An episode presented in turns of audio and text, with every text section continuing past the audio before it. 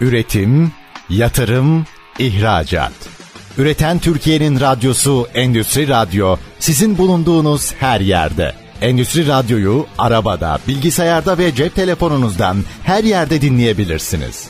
Endüstri Radyo.com Erim Hısım'ın hazırlayıp sunduğu İşimi Çok Severim programı başlıyor.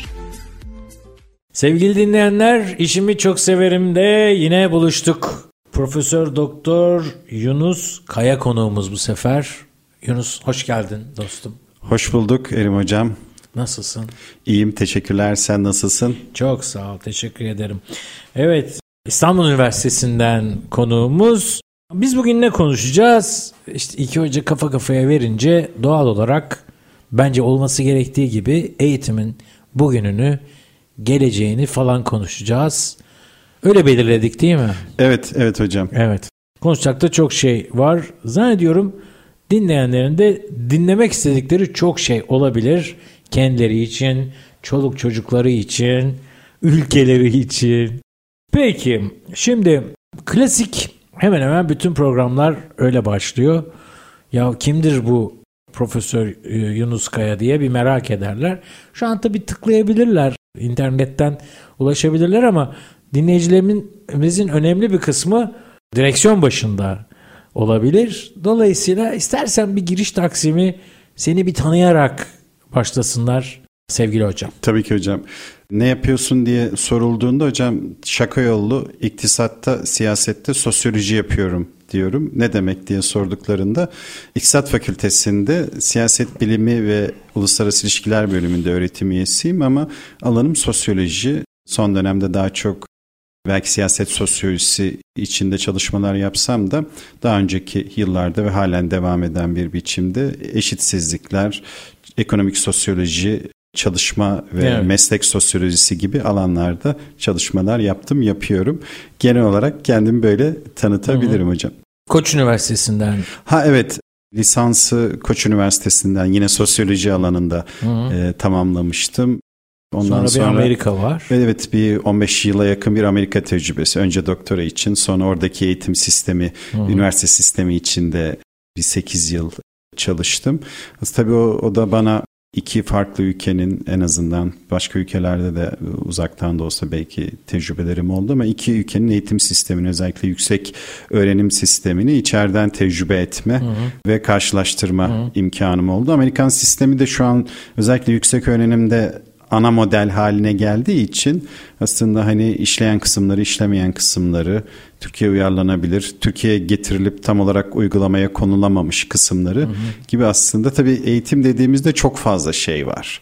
Hani işte sadece çok yüksek öğrenim bir konu tabii tabii, tabii, tabii, tabii. yüksek öğrenim değil sadece orta ve lise veya ilk öğretim bunun yanında işte meslek öğretimi, meslek eğitimi, değişen modeller, ülkemiz tabii bir sürü farklı modelin diyebileceğim uygulama tecrübeleriyle de karşı karşıya kaldı. Bazıları başarılı oldu, olmadı zaten sıklıkla da dile getiriliyor baktığınızda. Ee, uzun da bir değiştiriyoruz hatta hocam. E tabi tabi hani hani belli devamlılıklar var aslında Hı-hı. hani baktığımızda ama e, ciddi değişiklikler de oldu. Tabi dünyada da yaklaşımlar değişebiliyor. Hı-hı. Mesela işte şeye baktığımızda belki eğitimin bugünü ve yarın derken bir geçmişine de kısaca bakmak faydalı tabii, olur tabii, sanki tabii. hocam.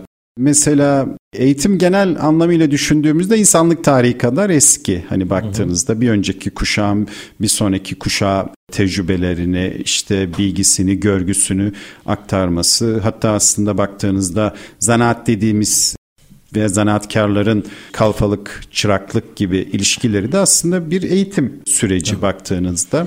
Ee, yani İş eğitim, başında eğitim deniyor bugün tabii, tabii, galiba. Tabii tabii. Eğitim o manada hani sadece okulla formal bir sistemle resmi bir yapıyla ilişkili bir şey değil. Tanımı çok geniş ama eğitim dediğimizde bugün anladığımız şeyin aslında geçmişi yani okullaşma veya kitlesel eğitim anlıyoruz daha çok. Eğitim dediğimiz ve eğitim sistemi dediğimiz şey o. Onun aslında ne ülkemizde ne de yurt dışında çok da uzun bir geçmişi yok. Ha, üniversiteler var, ama çok daha kısıtlı yani okuma yazma oranlarına baktığınızda hı hı. hani bazen abartılıyor işte sadece yüzde birdi binde birdi falan daha yüksek oranlar belki ama toplumun yüzde ellisi okuma yazma bilmiyor 1800'lere 1700'lere baktığımızda öncesinde 1800'lerden itibaren bizde de işte 1800'lerin ikinci yarısından itibaren bu kitlesel eğitim kendini göstermeye başlar. Cumhuriyet'in ilk yıllarında da Cumhuriyet'in hem işte uluslaşma projesi bağlamında hem de genel olarak hani modern ekonomiye, modern bir ekonomik yapıya hazırlama bağlamında en büyük mücadelelerinden biri bugüne kadar da farklı şekillerde devam etti. Eğitim sisteminin geliştirilmesi, yaygınlaştırılması. Bu bağlamda hani tekrardan başa alacak olursak kitlesel eğitim aslında endüstri devrimiyle ortaya çıkmış hı hı. bir şey. Neden ortaya çıkıyor? İşte şehirleşme söz konusu, nüfus daha dağınık bir halden daha değerli toplu. Aslında kolaylaşıyor da biraz kitlesel eğitimi vermek. Hani mesela bugün bizde taşımalı eğitim var işte evet. 100 kişinin yaşadığı ve işte 15 çocuğun olduğu 10 çocuğun olduğu bir yere 5 yıllık 3-4 öğretmenden oluşan bir okul açmanız çok da ekonomik değil baktığınız zaman taşımalı eğitim. Şimdi nüfusun yoğunlaşması tabii asıl etken endüstrileşme ile beraber temel yeteneklere, temel bilgilere okuma yazma bunun başında geliyor. İşte belki biraz matematik bilgisi, işte temel işçi olarak çalışabilecek seviyede işte biraz daha kabiliyetleri belki daha özelleşmiş. E, bilgiler alıyorlar. Bu bağlamda 150-200 yıllık bir geçmişi var bugün eğitim dediğimizde anladığımız şeyin. Tabi yıllar içinde de bir dönüşüm gösteriyor. Mesela bu endüstrileşmenin ilk dönemine veya işte tırnak içinde bir sosyologlar o ifadeyi kullanmayı seviyor. Kapitalizmin ilk dönemine baktığınızda hı hı. hani fabrikalaşma bu Fordizmin ortaya çıkışı işte bireyin çok tanımlı ve çok küçük bir faaliyeti gerçekleştirdiğini görüyoruz. Yani işte koca bir mesela fabrikasında 100 bin kişi çalışıyor 1930'larda baktığınızda. Bir taraftan kauçuk işte ne bileyim metal şu bu girip diğer taraftan o T modelleri o ilk arabalar hı hı çıkıyor ve birçok insanın işi ne yani sadece neredeyse bir vidayı çevirmek olan hani işte orada onu yapabiliyor olması diğer işçilerle anlaşabiliyor olması ve işte işaretleri uyarıları okuyabiliyor olması gibi ve bazılarının daha çok bilgiye ihtiyacı var ama hani temel bir vatandaş yani Hı-hı. ve işte fabrikada herhangi bir iş yerinde işlevsel olabilecek insanları yetiştirme, minimumu verme üzerine kuruludur. Sonraki yıllarda tabii Endüstri 3, Endüstri 4 hani işte bu Fordizm'den post-Fordizme doğru geçilmesi. Bunların hepsiyle beraber bugün mesela 70'lerde Japon modelinin yükselişine baktığınızda daha böyle müşteriye yönelik üretim ve hani insanların farklı işleri birden yapabilmesi. Son dönemde mesela son 30-40 yılda bu sefer o en temeli vermektense çok geniş bir yelpazede yetenekler ve beceriler kazandırmaya doğru dönüşen hani sadece ilk 5 yıllık 3 yıllık ilk öğretimin değil zamanla lise eğitimi sonrasında ise üniversite yüksek öğrenimin kitleselleştiğini görüyoruz. Hı. Bugün de zaten en çok uğraştığımız şeylerden, mücadelesini verdiğimiz şeylerden birini sık sık da duyuyoruz. Endüstrinin ihtiyaçlarına, ekonominin ihtiyaçlarına, modern hayata, geleceğe uygun hazır, bir uygun için. uygun bir eğitim programı hem lise, orta öğretim seviyesinde hem de yüksek öğrenim seviyesinde. Hocam şahsınızla ilgili bir soru soracağım ama Tabii onu ki. böyle bir konumuza da bağlamayı umut ediyorum. Kastettiğim şey şu. Siz sosyoloji okudunuz. Niye sosyoloji okudunuz? Nereden sosyolojinin hayatınıza girdi? Efendim bilinçli bir şey miydi? Sonra şahsınızdan hareketle acaba bugün ne okuyacağını seçmesi, insanların alan seçmesi vesaire buraya bağlayıp devam ederiz diye düşünüyorum. Buyurunuz. Teşekkürler Erim Hocam. Önemli bir soru bu aslında. Bunu zaman zaman ben de kendime sormuştum. Hı hı. Tabii aslında bu tercihi yapma süreci bizim eğitim sistemimizle çok bağlantılı. Yani bu tercih bilinçli bir tercih miydi değil miydi o kısmını kastediyorum. Evet. Biz aslında gençlerin hayatına veya gelecekte ne yapacağına çok erken karar vermelerini istiyoruz. Yani 16-17 yaş. Sistemimiz gereği öyle oluyor tabii, değil tabii. mi? Mesela Amerika'da veya dünyadaki farklı ülkelerdeki yüksek öğrenime baktığınızda neyi görüyorsunuz? Birçok gencin sistemin yapısı gereği hepsinin üniversite okumaya başladıktan sonra bölümlere karar verdiğini. Bizde de böyle birkaç üniversite var. Var. E, mesela isim vermemiz uygun olur mu bilmiyorum ama var birkaç üniversite. İsim vermeden gidersek Tamam daha yani rahat bunu olur. deneyen ha bu olumlu bir şey örnek olarak Tabii, aslında tabii. söyleyecektim. bunu. Birkaç Hani vakıf üniversitesi. birkaç devlette yok bildiğim kadarıyla ama vak- ben de bildiğim kadarıyla. vakıf üniversitelerinde var bunu yapmaya yani ilk çalış. sene temel dersler alınıyor falan. Ha o temel dersler hani bir e, üniversite dersleri denilen dersleri alarak ama onların da birçoğunda yine ÖSYM tarafından yerleştirme var. Ama bazıları işte bölümler arası geçişler, Evet. şunlar bunlar konusunda O tarz bir şey çok daha bulmuşlar. esnek. Ama devletteki birçok okula baktığınızda özellikle büyük üniversitelerde fakültelerde çok büyük olduğu için bölümünüz veya en çok fakülteniz dışında herhangi bir ders almazsınız. Onun dışına çok çıkmazsınız. Neyse ben de lisede karar verdim. Hani ailede iki üniversite okuyan ben değildim. Abim e, benden iki yaş büyük. O üniversitede e, okumaya başlamıştı. Neyse ve bir anda hani bir tane sosyoloji, sosyal bilimler dersimiz vardı. Felsefe Lisede mi hocam? lisede felsefe grubu dahilinde aldığımız ve bir anda bende aslında çok naif bir sosyoloji algısı oluştu. Sevdiniz onu. Evet, toplumu öğreneceğim. Ama böyle hani böyle bir sihirli değnek gibi de görüyordum. Hani işte bir dört senelik sosyoloji eğitimi alınca toplumla ilgili her şeyi bileceğim sanki hani.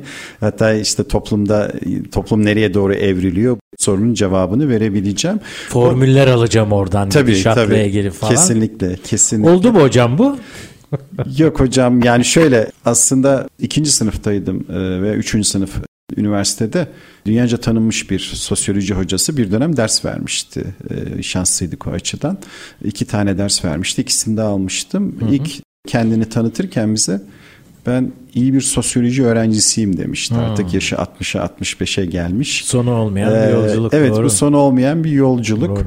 Ee, o bağlamda hani belli bir bilgi dağarcığı ve yetenekler kazanıyorsunuz. Toplumu belki ortalama bir insana göre daha sistematik biçimde okuyorsunuz ama toplumu anlama ve hani külliyen ve bütünüyle anlama gibi bir şey söz konusu değil. Hani ben en son biz biz sosyologlar lafını doktora birinci sınıfta kullanmışımdır muhtemelen. Hani sosyolog ifadesi bile sanki benim için şeyi temsil ediyor. Yani. Ayıp ediyormuşum gibi. Evet hani sanki Hani toplum... oldum demek oluyor ya evet, çünkü. Evet. Dediğim gibi en son doktora da bir arkadaş sohbetinde biz sosyologlar ifadesini. O bağlamda hani Türkiye'de de sosyoloji veya birçok alanla ilgili de o şey söz konusu. Hani bir meslek titri de sağlamadığı için tam sosyolog diye bir ünvan var. Devlette de sosyolog ünvanıyla belki az Evet. sayıda da olsa çalıştırılamaz. Ama, Ama bir meslek titri değil bu baktığınızda. Hı hı.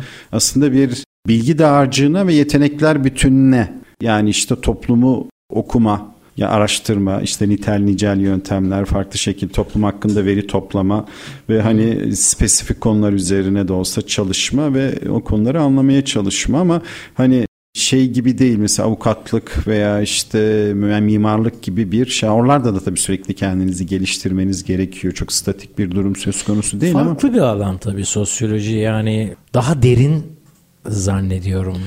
Evet hani Soyut kısmı da çok fazla. Tabii yani bir de öz, tabii özelleşmeden dolayı onu özellikle Amerika yıllarında çok tecrübe etmiştim. Amerika'da sevdiğim beraber doktora yaptığımız bir arkadaşım şey derdi.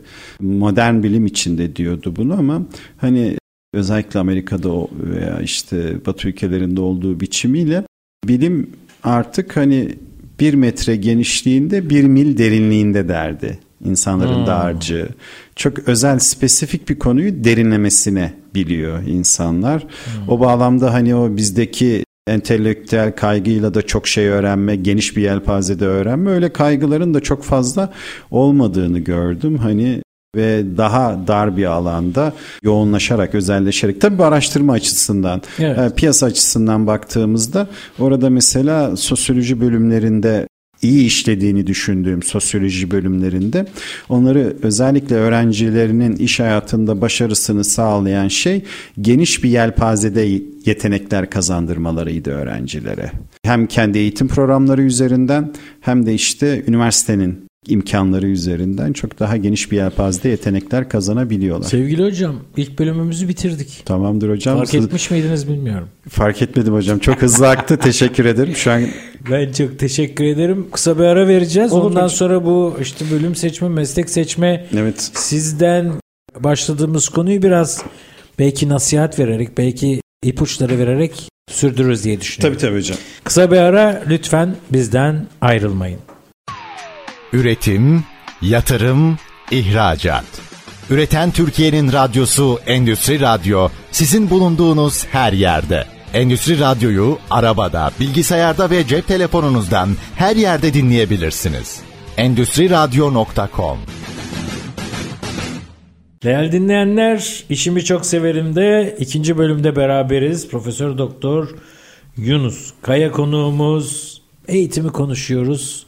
Geçmişi bayağı konuştuk. Süremiz zarfında geleceği, meslekleri vesaire konuşmayı da planlıyoruz. Efendim bir yandan çayımızı yudum diyoruz. Evet Değil mi? hocam. Sıcak bir şeyler içip ne derler boğazımızı sıcak tutuyoruz. Sıcak tutuyoruz evet. Şimdi bilinçli bir tercih anladığım kadarıyla okumanız, sosyoloji okumanız. Doğru mu? Yani- Erken verilmiş bir karar hatta. Erken verilmiş bir karar ama pişman olmadığım bir karar. Eyvallah. Ee, daha naif. Bilinçli olunca pişman olmak da daha Evet. Az de tabii destek olmuştu. Hani rahmetli babam sen ne istiyorsan e, şeklinde bir yaklaşımı vardı. Hmm. Yani aslında belli beklentilerim tam olarak naif bir karar ve bilmeden alınmış, tam olarak bilmeden alınmış bir karar olduğu için bazı şeyler tam olarak gerçekleşmese bile ana hatlarıyla beklentilerim doğru yöndeymiş baktığım zaman. E, aslında farkındalık iyiymiş yani. Buradan Evet. onu anlayabiliriz.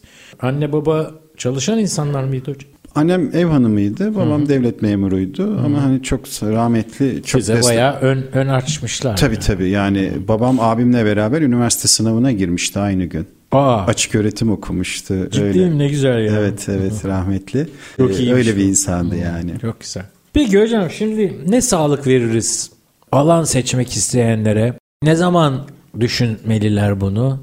Nasıl seçmeliler? Bu çok ciddi bir sorunsal diye düşünüyorum ben. Elinden onlarca yıldır öğrenci geçen, gençlerle bir arada olan biri olarak farkındalık biraz sıkıntılı oluyor. Kendini tanımıyor ki meslekleri tanısın falan. Burada neler önerebiliriz? Ne sağlık verebiliriz hocam? Benim hocam evet haklısınız. Hani bu erken karar biraz sıkıntı ama koşullar bu ve hani lise bitmeden gençlerin bir yön çizmesi gerekiyor üniversite öğrenci seçme sistemimizin e, yapısından dolayı. Birkaç şey var burada. Aslında hani bu biraz önce kısaca değindiğimiz hani yeni çalışma biçimleri işte Evet. Endüstri 4.0 Hı hı, gibi hı. tartışmalar. İLO'nun ilginç bir çabası veya niyeti var. Uluslararası Çalışma Örgütü. Onlar mesela şu an şeyi tartışıyorlar bildiğim kadarıyla. Onların bir meslek sınıflandırması vardı. 68'de ortaya koydukları 88 ve 2008'de güncellediler yeni meslek yapısına göre ama şu anki niyetleri mesela veya tartıştıkları şey yapılır veya yakın zamanda gerçekleşir mi bilmiyorum ama meslek sınıflandırması yerine bir yetenek sınıflandırması, beceri sınıflandırmasına gitmek istiyorlar. Hani e, şeyi düşündüğümüzde önümüzdeki yıllarda endüstrinin, ekonominin veya toplumun genel yapısını birazcık göz önüne aldığımızda aslında bunun da meslek değil de hani üniversite seçerken doğru bir yaklaşım olduğunu düşünüyorum. Neden meslek değil de üniversite veya bölüm değil de üniversite? Bölümü de tabii e, göz önüne almanız gerekiyor. İşte sosyal bir alanda mısınız, işte teknik alanda mı olmak istiyorsunuz gibi ama bu alanlar arasında bile geçişkenlikler artacak önümüzdeki yıllarda. O bağlamda bence öğrenciler öncelikle gidecekleri okulun imkanları ve müfredatıyla ilgilenmeliler. Tabii bölüm de ben bazı okullarda özellikle bölümler arasında kalite veya işte müfredatın zenginliği açısından farklılıklar olabiliyor. Ama mesela hangi yetenekleri kazanabilecekler? Mesela dil. Dil çok önemli. Bazı öğrenciler bunu lisede halletse de ülkemizde çok sayıda genç bunu üniversite yıllarında işte hallediyor. O bağlamda Veya dil- halledemiyor. Halledemiyor tabii ki hocam öyle.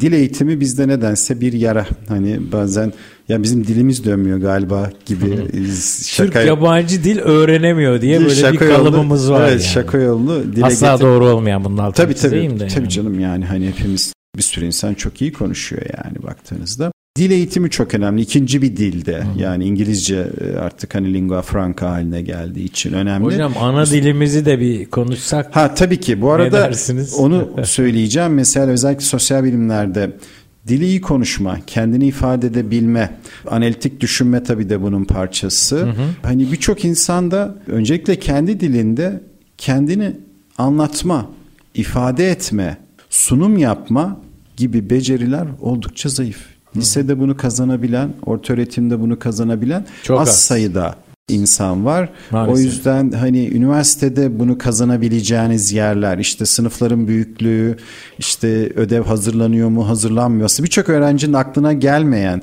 veya şey olarak gelen birçok şey üniversitenin gittikleri üniversitenin öğrenciyi geleceğe, yeni ekonomiye, hayata hazırlaması açısından önemli. Hı. Mesela 300 kişilik sınıflarda ders anlatıyorsa bir hoca ödev veremez oraya yani.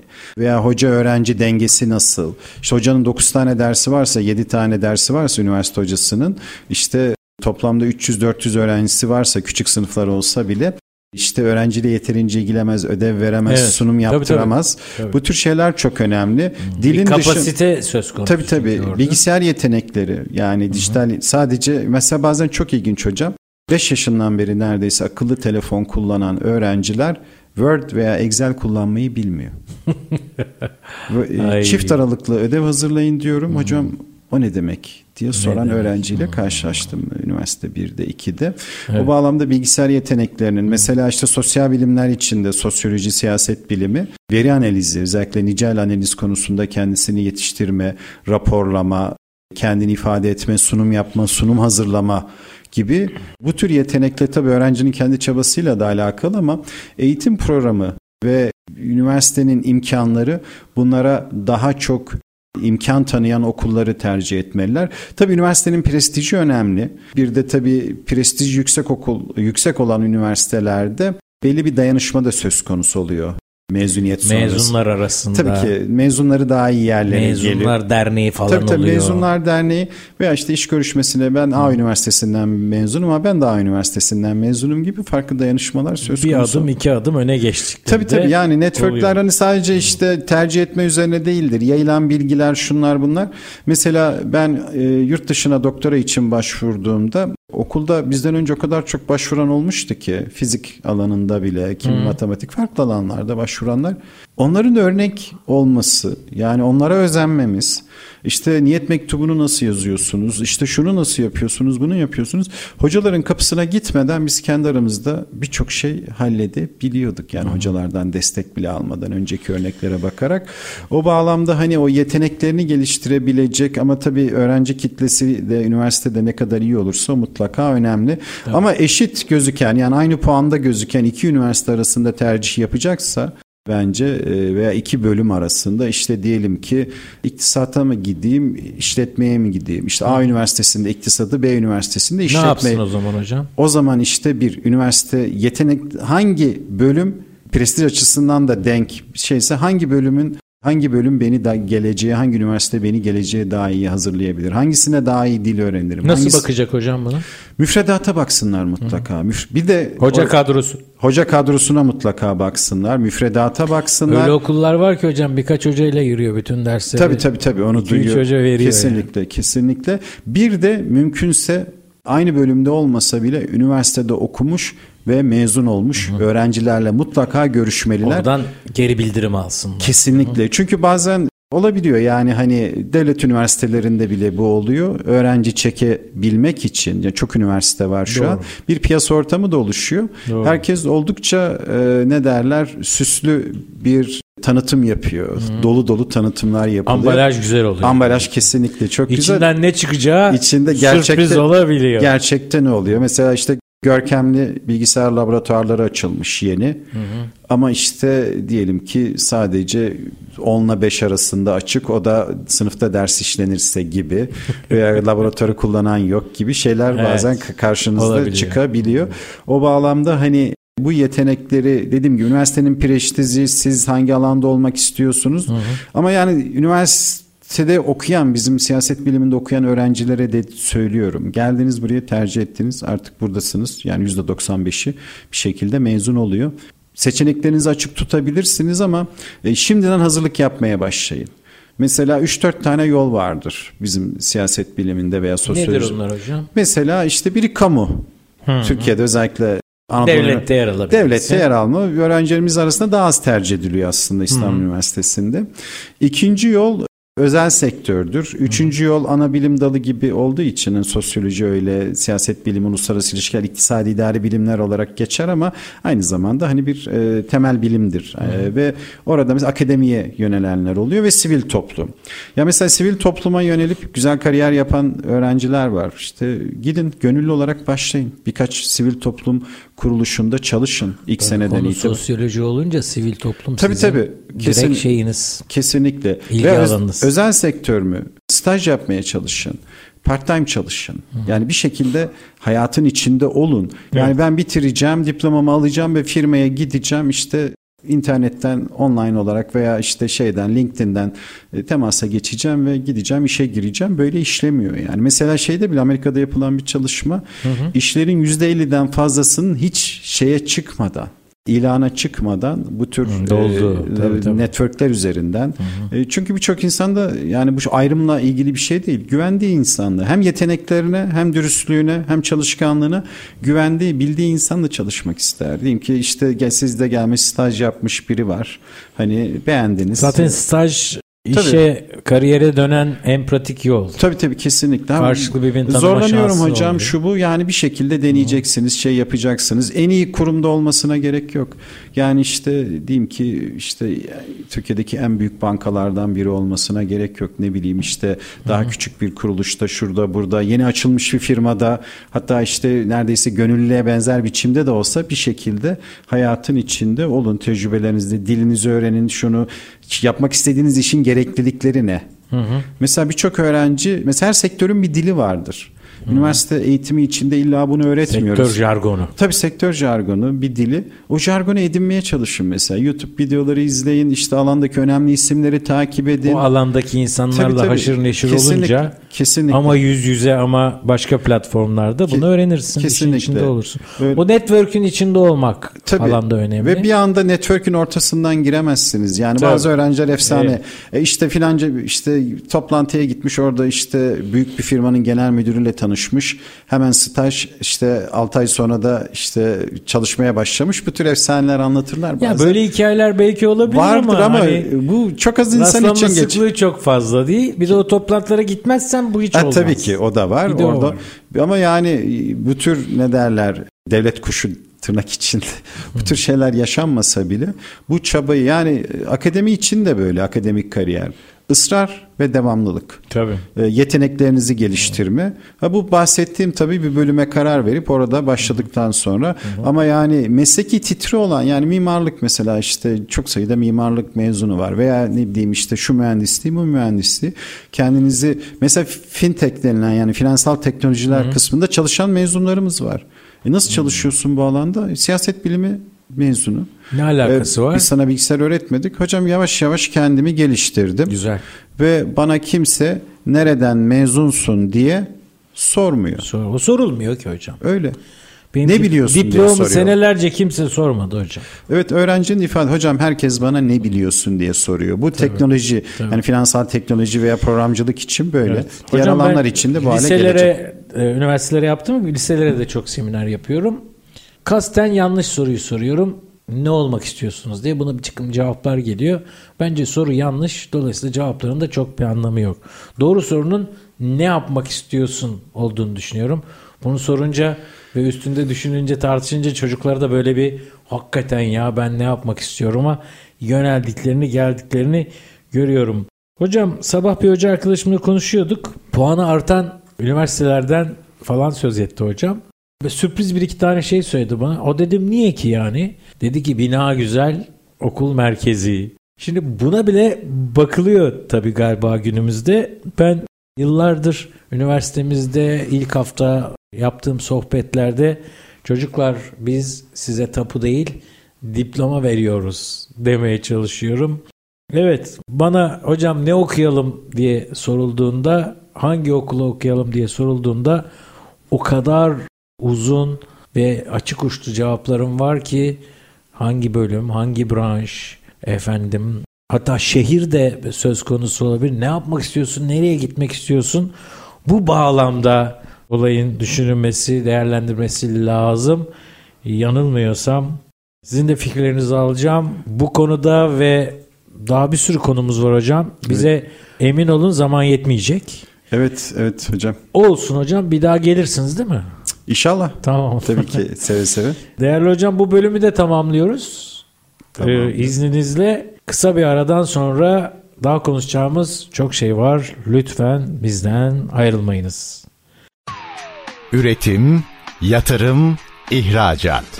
Üreten Türkiye'nin radyosu Endüstri Radyo sizin bulunduğunuz her yerde. Endüstri Radyo'yu arabada, bilgisayarda ve cep telefonunuzdan her yerde dinleyebilirsiniz. Endüstri Radyo.com Sevgili dinleyenlerimiz, üçüncü ve son bölümdeyiz. Profesör Doktor Yunus Kaya ile sohbet ediyoruz. Üniversite, eğitim, eğitim öncesi, eğitim sonrası vesaire konuşuyoruz. Son bölüm konuştuk konuştuk konuşamadık bir başka program daha yapacağımızı biliyorum. Gelirsin değil mi hocam? Söz aldık değil mi? Ben yayında alıyorum sözü ki. Evet hocam vazgeçemeyelim diye. tabii tabii tabii. Elimizde belge var diye. Şimdi hocam eğitim hayatımız biraz pandemiyle sonra depremle falan bir hibrite döndü. Onu bir yorumlar mısınız? Ne oluyor? Nasıl bir eğitim? Yüz yüzeyle bir kıyaslar mısınız? Aslında hani online eğitimle yüz yüze eğitimin dinamikleri farklı. Online eğitimin özellikle sadece online en baştan online eğitim için kurgulanmış hani modüler yapıda işte hı hı. öğrenciyi farklı noktalarda zorlayabilen, test edebilen biçimde yapılırsa hani işte özellikle çalışan öğrenciler için veya işte bulunduğu yerde artık her şehirde üniversite falan var ama istediği bölüm olmayabilir, şu olmayabilir. O bağlamda bir faydası söz konusu ama zaten yüz yüze eğitim yapan birimleri bir anda online'a çevirdiğinizde bu sefer bu tür sıkıntılar yaşandı. Bir de tabii e, yüz yüze eğitim yapabilecek iken online eğitim e, zorunlu şartlardan dolayı oldu. E, olmaz çünkü yüz eğitimin belli avantajları söz konusu. Bir kere öğrenciyle kurduğunuz ilişki hoca olarak çok hı hı. daha kolay ve çok daha sıcak ya sınıfta. Göz teması bile göz kuramıyorsun teması, öbüründe kesinlikle. yani. Mesela üniversite eğitiminin hocam faydalarından biri öğrenciler için kurulan arkadaşlıklar. Bu sadece işte hmm. güzel dostluklar Tabii. değil sosyal çevre de e, yani üniversiteden mezun ya işte banka kredisi alacağım. Aa, bizim bölümden mezun Ahmet tabii. Mehmet şeyde vakıf Network bank oluşuyor. Vakıf Bank'ta hmm. müdür olmuş falan hani. Aa, ben ona çok yakın değildim ama bizim Ahmet yakındı. Onu bir arayalım da onu bir arasın bir sorsun falan filan. Evet.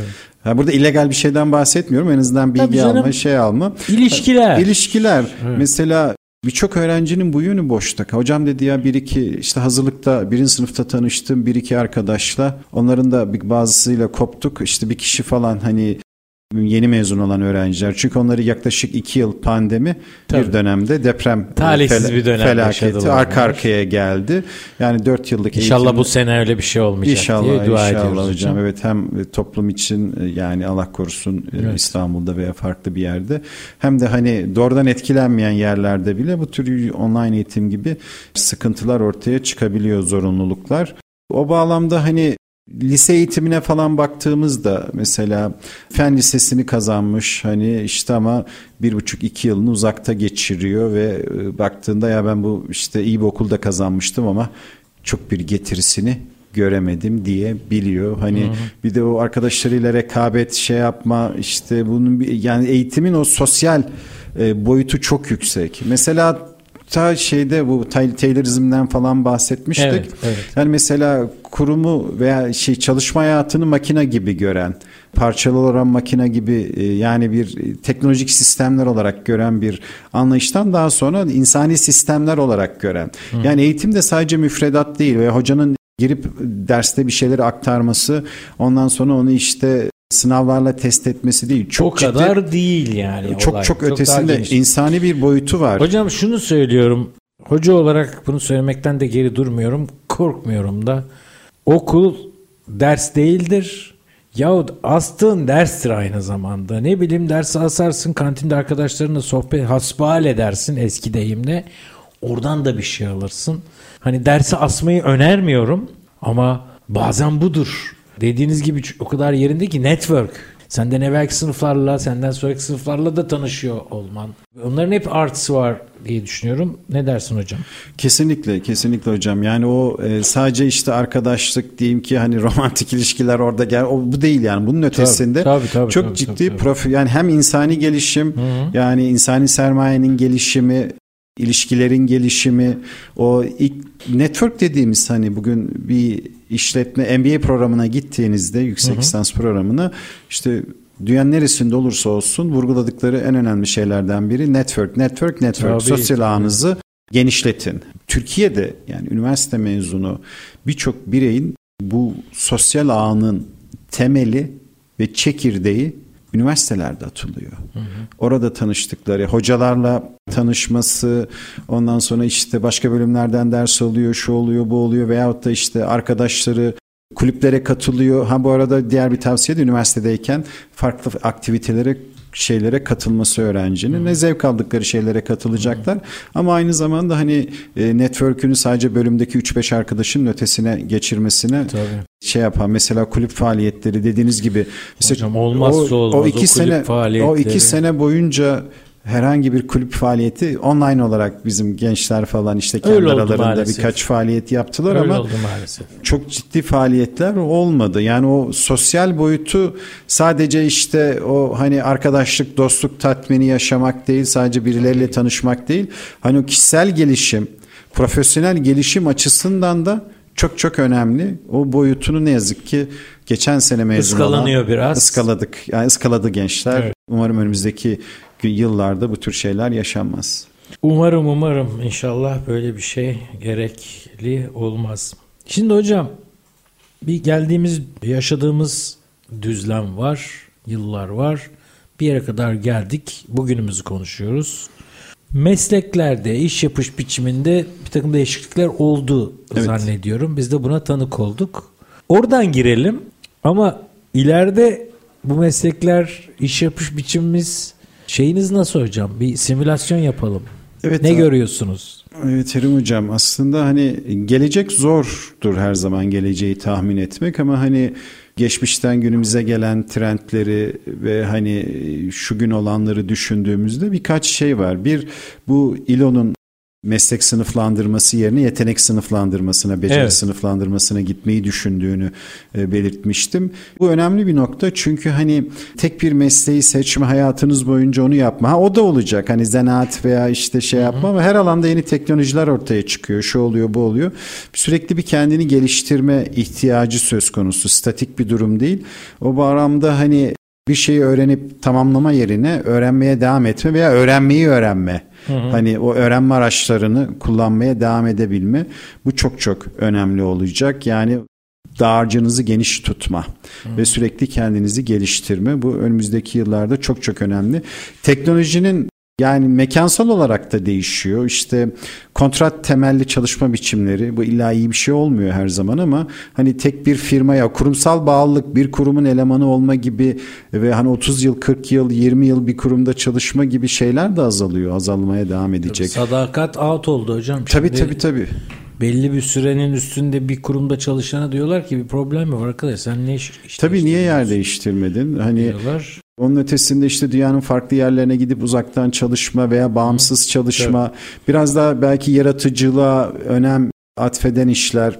Yani işte bu toplantı dışında e, şey program dışında konuşmuştuk mesela işte Evet. bilgisayar oyunları onun dışında işte bu bir sürü YouTuber sosyal medya için içerik hazırlama veya işte eğlence sektörü için şey yapma hani bir- birçok insan artık bu alanlarda çalışıyor. Bir de hani bu yapay zekanın ve teknolojinin gelişimiyle beraber Maslow'un ihtiyaçlar hiyerarşisini Evet. bilirsiniz hocam. Tabii. Yani en dibinde barınma, beslenme gibi ihtiyaçlar var. İşte materyal diyebileceğimiz hani e, ihtiyaçlar, işte kullandığınız gündelik eşyalar falan filan. Bunların hocam önemli bir kısmı hani yani bunları üretmek insanlığın hizmetine sunmak için gerekli insan sayısı azaldı mesela son yüzyıla baktığımızda. Ve muhtemelen de azalmalar göreceğiz. İşte 3D printerlar, nesnelerin interneti, robotizasyon, işte yapay zekanın AI'ın kullanılması gibi şeyler muhtemelen o en dipteki o hiyerarşinin Maslow'un hiyerarşisindeki en dibindeki ihtiyaçların karşılanması için gerekli tarımda da mesela aynısını yaşadık. Amerika dünyanın en büyük tarım üreticilerinden biri ama nüfusun yüzde ikisi tarımda, üçü tarımda çalışıyor. Sadece belli alanlarda ciddi Çünkü bir. teknoloji kullanıyorlar. Tabii mi hocam? teknoloji ve bu buraya doğru gidecek. Emek yoğun değil bizimki gibi. Tabii tabii. Yani bizde bile mesela yani şu an eskiden gibi değil. %60-70'i iken bugün mesela erkeklere baktığımızda %10'u anca tarımda çalışıyor. 12'si yani hani mevsimsel olarak değişebiliyor ama yani %15 olmuyor hiçbir zaman uzun yıllardır. O bağlamda hani zaten e, bu esnek çalışma biçimleri, kurumsal bağlılığın azalması ve dediğim gibi bu kendini gerçekleştirme diyebileceğimiz alanlarda daha çok iş çıkacak, gelecek daha çok bu alanda Oraya doğru gidiyoruz. oraya doğru gidecek. Yani gençlerin de kendini bu alan burası için hazırlaması. Yani yeteneklerini geliştirme, dil öğrenme, şunu yapma, bunu yapma derken hani bunu yani işte teknolojiyi geliştirmek önemli. İşte şu bu. Ya bir Ee, kalıp var. e, Öğrendim veya öğreniyorum. Evet. Yani öğreniyorumun ardında koşmak lazım. Kesinlikle. Ee, Siz de bunu kendiniz içinde ifade ettiniz sevgili hocam. Hocam birkaç şey sorayım. Mesela çift ana dal diye bir durum var. Buna nasıl bakıyorsunuz? Hemen paralelinde isterseniz seçmeli derslerle ilgili söylemek istediğiniz şeyler varsa onları da dinlemek Evet isteriz. bunlar üniversite eğitiminin son döneminde çok gündeme gelmiş şeyler. Aslında bunlar güzel imkanlar ama bizde mesela işte Amerikan sistemini tam olarak uygulayan okullarda bunlar biraz daha kolay. Mesela birçok devlet üniversitesi, İstanbul Üniversitesi gibi kurumsallaşmış, geçmişi böyle çok kuvvetli okullarda mesela çift ana dal yapmak aynı anda iki üniversiteyi okumak gibi. Çünkü çok oturmuş ders programları var. Serbest seçmelileri çok yok. Ama mesela hani e, istediği alanda çift ana dal yapıp sonra o, o biraz en başta bahsettik ya biz gençlere Evet. geleceğini çok erken seçtiriyoruz. Ondan e, mesela fikrinizi değiştirirseniz ki gayet normal. Ondan kurtulmanın diyeyim tırnak içinde en güzel yollarından Veya onu biri. aşmanın onu aşmanın, kurtulmanın diyelim. derken çünkü Evet. yine okuyacaksınız doğru daha güzel bir ifade oldu hocam sağ olasın. Estağfurullah. Onu aşmanın en güzel yollarından biri çift anadal yapmak ve bazen öğrenciler hani çok farklı alanlarda yapabiliyor. Ne bileyim işte mesela bir öğrenci işte biz de okurken işte gitti işte Çin dili ve edebiyatında E neden Oo. işte hani Çin uzmanı hem piyasada çalışabilir hem Tabii, şey tabii. yapabilir. Çince öyle bir dil haline Tabii geldi tabii ki öyle önemli Dünya bir dil. ticareti Çin'le. Daha çok Çince akademik yönde düşünüyor galiba ama piyasada da olabilir. Veya işte bakıyorsunuz işte gidiyor e, teknoloji diyebileceğiniz bir alandayken daha sosyal bilim işletme gibi. Mesela ben üniversitede okurken Bugün e, başarılı bir kariyeri olan 20-25 yıldır birkaç arkadaşım fizikte okurken işletmede çift anadal yapmışlardı. Ne güzel, Yani fizik, ne fizikte güzel. devam etmek istemediklerine karar vermişlerdi. Olabilir, olabilir. Öyle fen lisesi çıkışlı bir hevesli ama sonra benim hayatta istediğim şey bu değil. Ee, önceliğim bu değil. Kararını E verdikten mümkün sonra. hocam yani geç de olsa bir farkındalık olunca bu imkanlardan yararlanmakta bazen seçmeli dersler Seçmeli bile ders çok önemli hocam. İşte ne yazık ki her okulda öğrencilerin arasında şey var hocam mutlaka bilirsiniz zorunlu seçmeli diye bir ifade var. o çok sıkıntılı. Yani hoca sayısı az, ders Az, sayısı evet. az olduğu için sözde Evet. seçmeli ama mesela bazı okullar İstanbul Üniversitesi de buna dahil seçmelileri bölüm içinden seçiyorsunuz veya fakülte içinden. Halbuki bu bazı özel üniversite, vakıf üniversitelerinde öyle. Serbest seçmelilerin sayısı daha çok olmalı. Mesela benim Amerika'da çalıştığım okulda bir kere dönemde 5 ders alıyorlardı ve 8 yılda 41 dersle mezun oluyorlardı. Bizde 50 de derse yakın ders alır öğrenci toplamda. Onun ötesinde 13 tane üniversite dersi, 13 tane bölüm dersi alıyorlardı hocam. 26 ders. Geriye kalan 15 dersi istedikleri herhangi bir bölümden alabiliyordu. İşaret dili ders alan öğrencim de vardı. Dil ders alan öğrencim de vardı. Gidip çift ana dal yapan öğrencim vardı. Hatta yeteneklerini geliştirmek için yan dal diye bir şey. Amerika'da Yandal da var. doğru. Evet. Double major minor diye İngilizcesi öyle. Bizde de çift ana dal ve yan dal diye geçiyor. Mesela bir öğrencim 3 5-6 derste yan dal yapabiliyordu. 3 tane yan dal yapmıştı sosyolojinin üstüne. İşte psikolojide yan dal yapmıştı, kriminolojide yan dal yapmıştı. Bir de gidip Belki iletişim de olabilir. Şimdi hatırlayamadım. Üç tane yan dal. Niye böyle yaptın? Yani bir ilgi duyuyorum. iki benim e, çok da kafasında ben ileride şöyle bir kariyer düşünüyorum ve bunlar üçü benim için gerekli. Hani hayatımda gördüğüm en böyle stratejik. Ama işte bu imkanı da vermek gerekiyor öğrenci. O yüzden serbest seçmelilerin olması, farklı fakültelerden ders alınabilmesi bazı üniversiteler daha iyi yapıyor bunu Türkiye'de. Daha çok serbest seçmelileri var. Bazıları ise ne yazık ki bu konuda daha kısıtlı. Bence üniversite yönetimlerinin gündeminde olması gereken bir konu. Hani dedik ya geniş bir yelpazede Tabii. yetenekleri arttırma. Üniversite yönetimi de nabzı tutmak zorunda, piyasayı takip etmek zorunda. Eğitim sadece okulla sınırlı olmamalı. Evet diyorum. hocam. Burada eklemek istediğim bir şey piyasa üniversite Son sözleri bir... alalım hocam. Evet dışarıda konuşurken siz de belirtmiştiniz o konu çok çok önemli piyasadan isimlerin ve hayatın içinden isimlerin üniversitelerde yani sadece hocaların gidip danışmanlık yapması yok proje hazırlayıp şirketlere götürmesi veya kamuya götürmesi değil.